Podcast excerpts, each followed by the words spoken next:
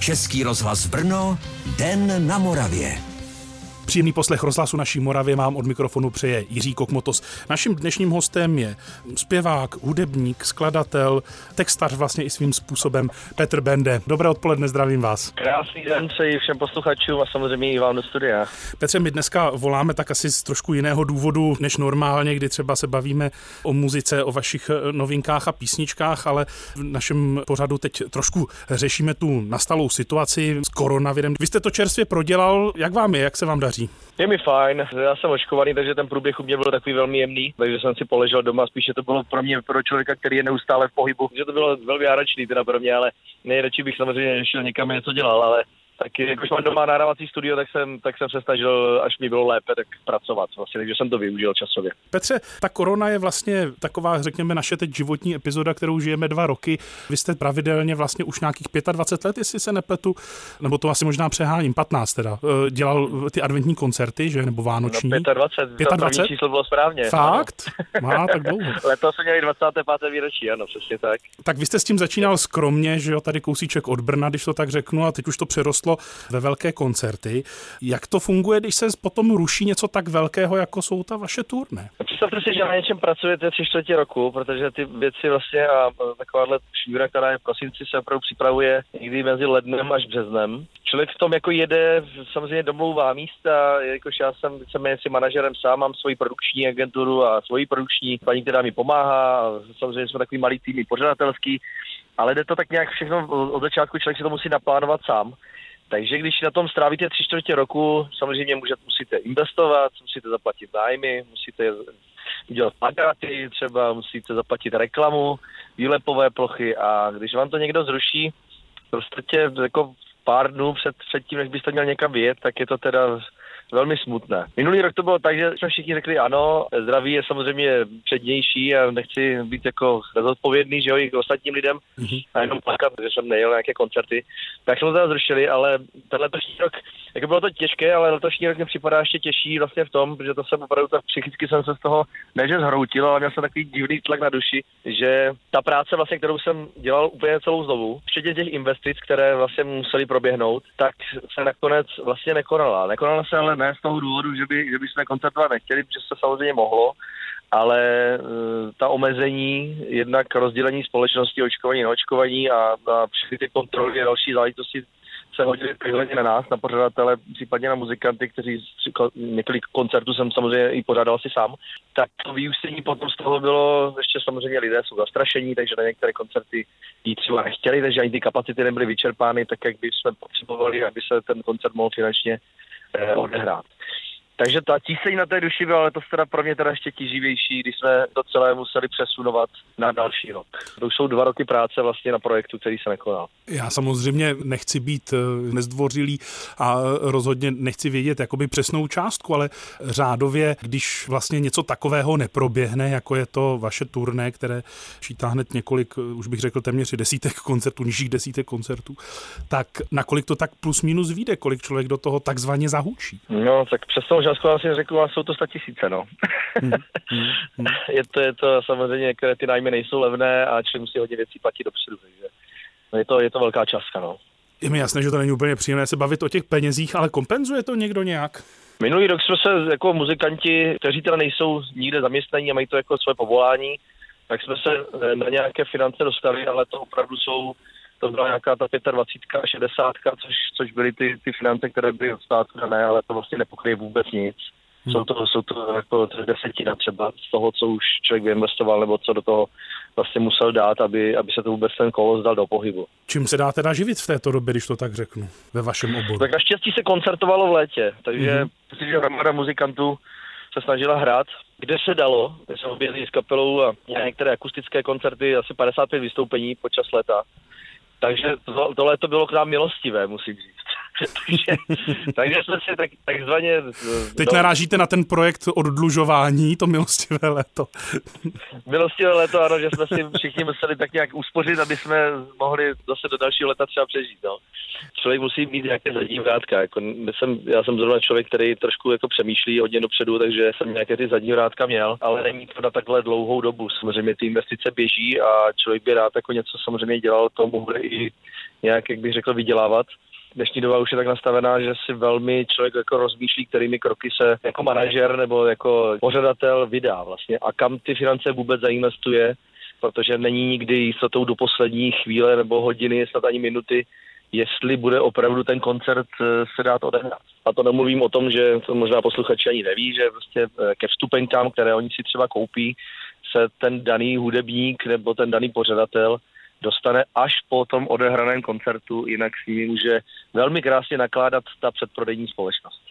Aha, dokonce tak, takže vy do poslední ano. chvíle nemáte vlastně vůbec jistotu ani toho, že ty peníze dostanete. Ano, přesně tak. Hmm. Říká Petr Bende na našich rozhlasových vlnách. Teď bude Petr chvilku zpívat s Moravia Brass Bandem v nahrávce, která byla pořízena tady u nás a hned poté si budeme povídat o tom, eh, jak vidí budoucnost, jak se dostaneme tady z této koronavirové rapálie.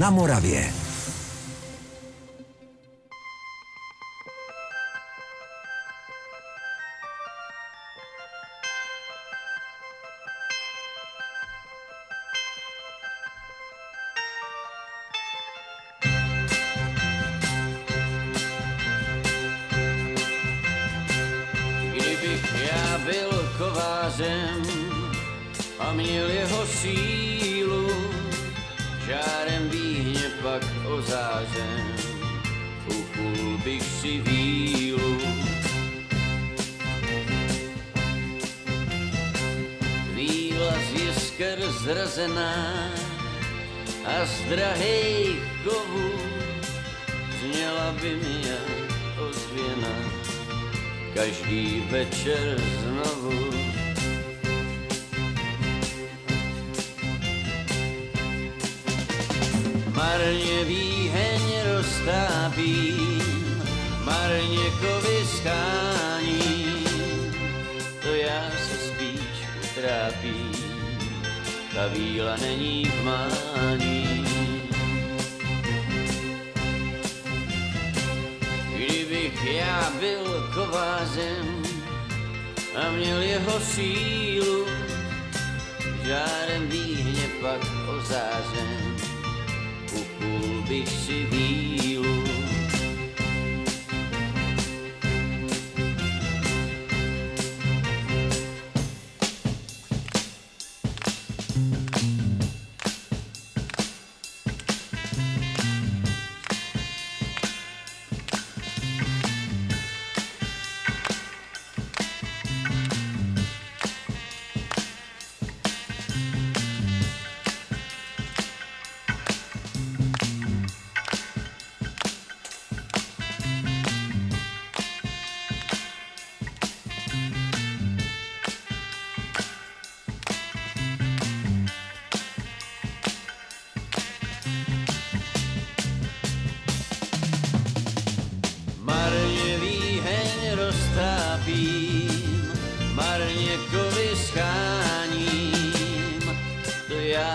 si vílu. trápí, ta víla není k mání.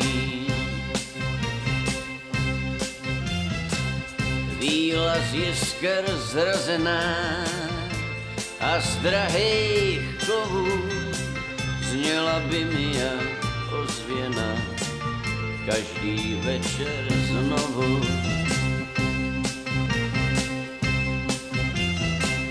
Kdybych já byl kovářem a měl jeho sílu, žárem výhně pak ozářen, upul bych si vílu. Žárem výhně pak ozářen, upul bych si vílu. Žárem výhně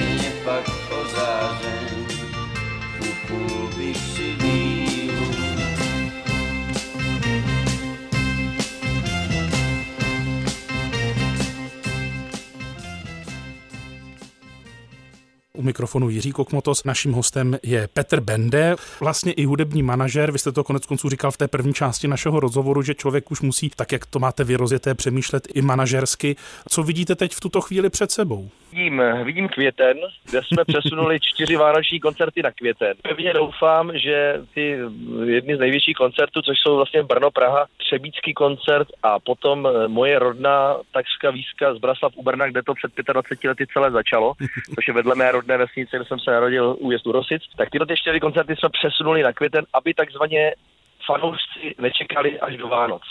A mohli jsme mít nějakou vidinu, ne až zase těch koncertů vánočních zase v prosinci, které teda samozřejmě taky budou, na kterých pracuju. Ale chtěl jsem mít takovou nějakou naději a potkat se s lidmi samozřejmě i v květnu. Takže Lize vánoční koncerty třeba v květnu, no. Hmm.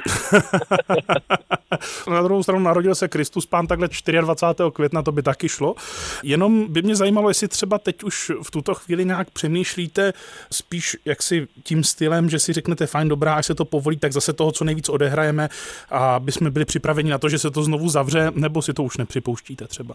Upřímně vůbec nevím. Jsme hmm. všichni, myslím si, že v naší hudební branži tak jako rozbití a ta, ta situace je v tak jako devastic, devastačním stavu, že vlastně do poslední chvíle vlastně nic nevíme, takže člověk něco plánuje a jede už teda, musím říct, že na takový spořivý moturek, kdy si říkám, ano, dobře, musím to stejně udělat, musím to stejně naplánovat, léto snad bude dobré, tak jako v vypadalo, ale čím se objeví jako další nějaká varianta, která by mohla omezit provozy. To se vlastně ani teďka nedokážu představit, co bude vlastně prosinec další. A Hmm. A mám z toho tak jako trošku obavy. No. Vy jste to i trošku zmínil, protože jedna věc je samozřejmě ta situace kolem koronaviru, ale druhá věc je možná psychika lidí, a to, jestli na ty koncerty budou chodit nebo ne. Nemáte pocit trošku, že to naraz lidem prostě přestalo chybět, že už prostě třeba necítí tu potřebu, až se to zase vrátí do normální situace, že prostě na ty koncerty chodit stejně nebudou, že to vydrželi dva roky, tak proč by za to Nemyslím si, že ta situace by byla tak tragická, mm-hmm. že mhm. by na kulturu zapomněli. Naopak si myslím, že ji nosí všichni v sobě, akorát jsou vystrašení. A vystrašení tím, že do nedávna vlastně z jakýchkoliv zpravodajských kanálů, televizních či samozřejmě i rozhlasových, mm-hmm se nabádalo, aby lidé nikam nechodili, aby se nezlukovali. To je spíš ten problém, který v těch lidech eh, přetrvává. A pokud eh, samozřejmě se s touhletou chorobou, která kolem nás tady je, naučíme žít, což si myslím, že se naučíme, protože historicky samozřejmě těch velmi různých nemocí tady bylo kdysi hodně, a vždycky se to buď jako očkování nebo nějakou jinou cestou překročil ten práh a šlo se dál tak já pevně věřím, že ta kultura vlastně bude fungovat. Bude samozřejmě možná fungovat trošku jinak. Nebudou předprodeje fungovat tak, jak eh, kdysi před rokem 2020 fungovaly, kdy se koncert dál a za pár hodin byl vyprodaný.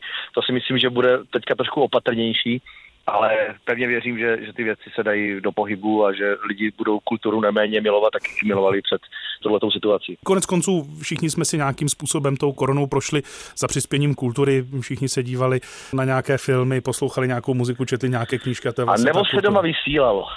Nebo se doma vysílalo. Vy si máte taky zkušenost, což je taky docela no, zajímavé, ty, ty, ty bytové koncerty. Nakousla, no, no. To jsou věci, které myslím, že jako mnoho muzikantů z začátku velmi opomíjelo a dělalo se to tak jako takovým, jako, že se nikomu moc do toho nechtělo, že si všichni říkali, že to bude na chvíli, ale já jsem to chytil teda za počasí hnedka od začátku a musím říct, že jsem si v tom našel oblibu a ta fanouškovská základa naopak se nám jako zvedla.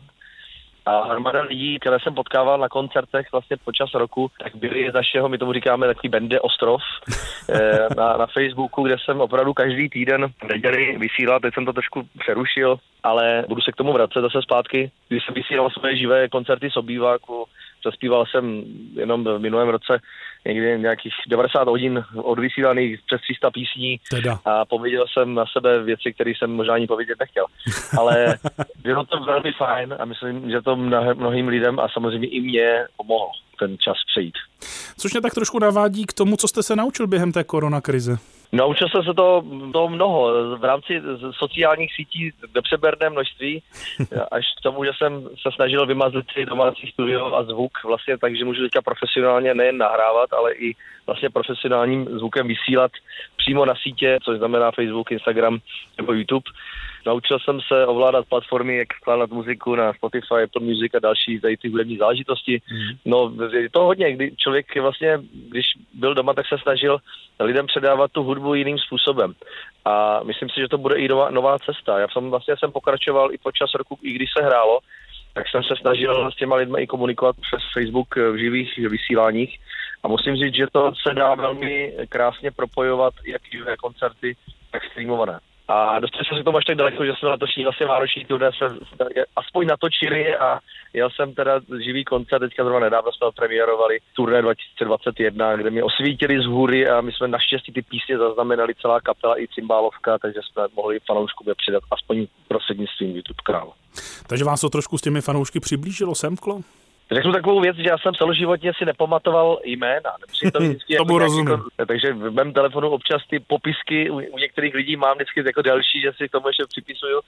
Ale teď, jak jsem vlastně byl eh, každý týden na sociálních sítích, a těch lidí opravdu největší sledovanost jsme měli někdy v roce 2020 na Vánoce, kdy jsem to teda jako to turné vlastně celé vánoční jel přes Facebook a tam jsme za ten měsíc se viděli asi skoro 300 tisíci lidmi.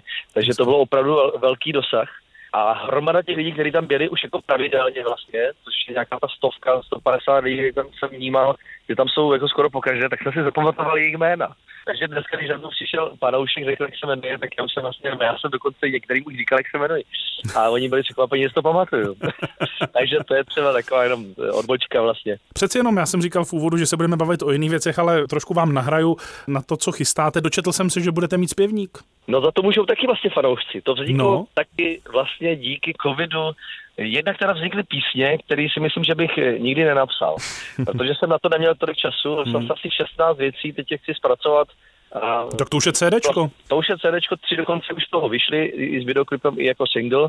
A děkuji samozřejmě velmi českému rozhlasu, že podporuje moji muziku a hrajete i nové věci, to moc děkuji.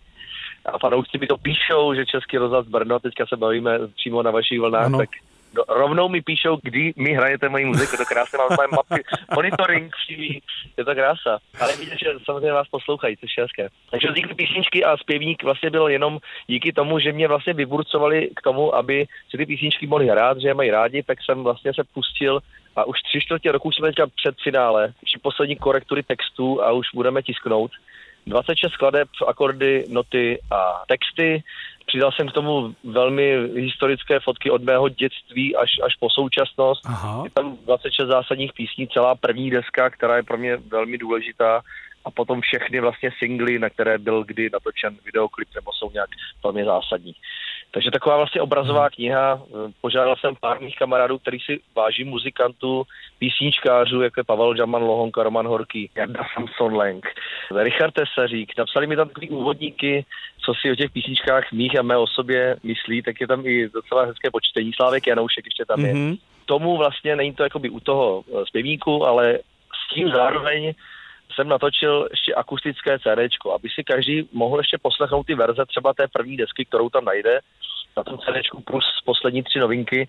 A mohl si vzít kytaru a bude to slyšet vlastně tak, jak to hraju já což znamená, že jsem to nahrál Aha. pouze akustická kytara hlas, eh, nějaké vokály, basa a tak takže velmi akustické první album bude celé znovu na světě. No Petře, přeju vám, aby si lidé ty vaše písničky přečetli a naučili se je, abyste si je co nejdřív mohl s největším počtem vašich fanoušků zaspívat živě na nějakém koncertu, ať to všechno vyjde, ať už to je rychle za náma. Děkuji moc, že jste se na nás udělal čas. Děkuji moc, mějte se krásně, děkuji za milý rozhovor a prosím všechny fanoušky, nezapomínají na kulturu samozřejmě i vaše posluchače žádám, aby chodili na koncerty. Potřebujeme je k tomu.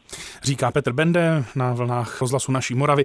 Od mikrofonu se loučí a příjemný poslech našich dalších pořadů přeje Jiří Kokmotos. Český rozhlas Brno, Den na Moravě.